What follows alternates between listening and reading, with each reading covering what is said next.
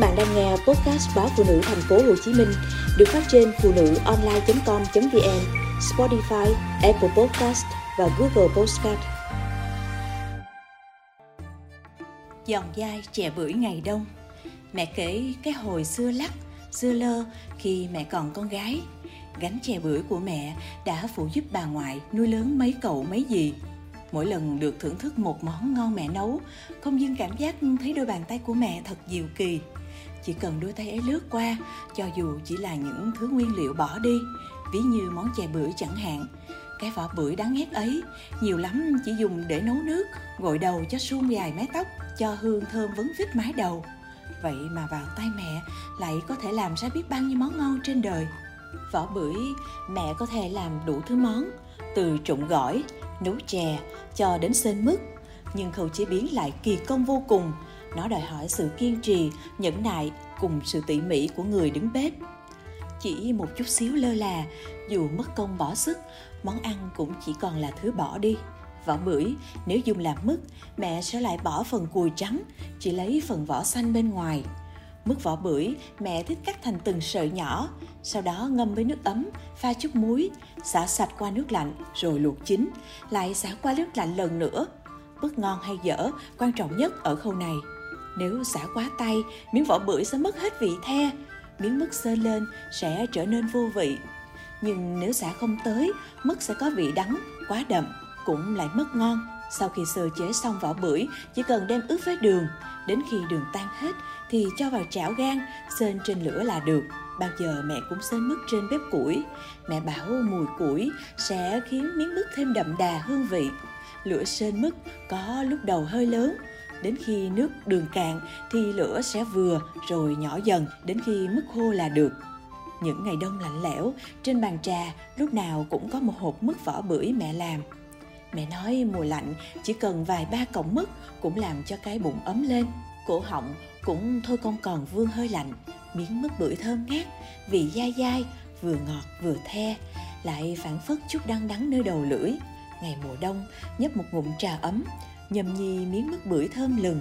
Cái lạnh của buổi sớm mai vì vậy mà ít nhiều tan đi bớt. Mùa bưởi ở Huế thường rơi vào cuối hè, nên để có bưởi nấu chén chè ấm nóng trong mùa lạnh giá, mẹ thường phải sơ chế sẵn, rồi cấp đông trong tủ từ mùa trước.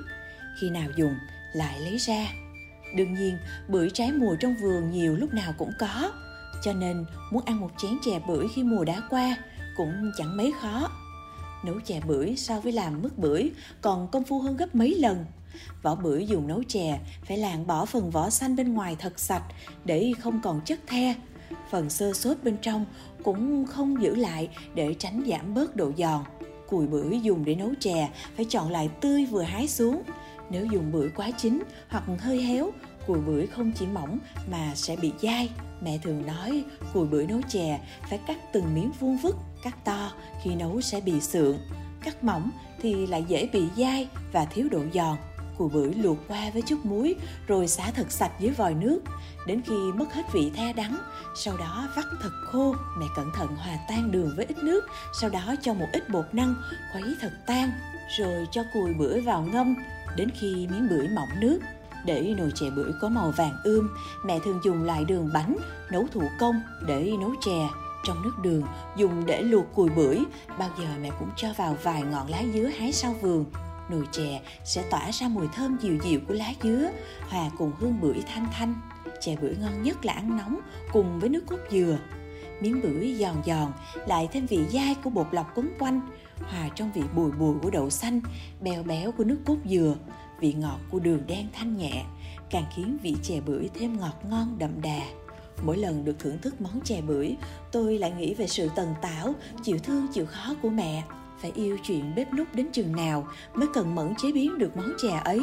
Mẹ kể bà thích nhất là món chè bưởi mẹ làm.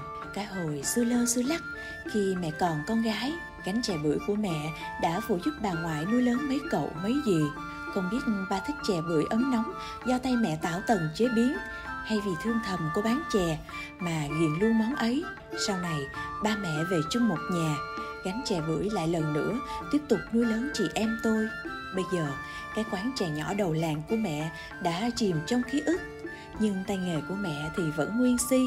Lâu lâu, nhớ nghề, nhớ vị, mẹ lại xuống bếp, cả nhà lại ngập trong hương bưởi nồng nàn.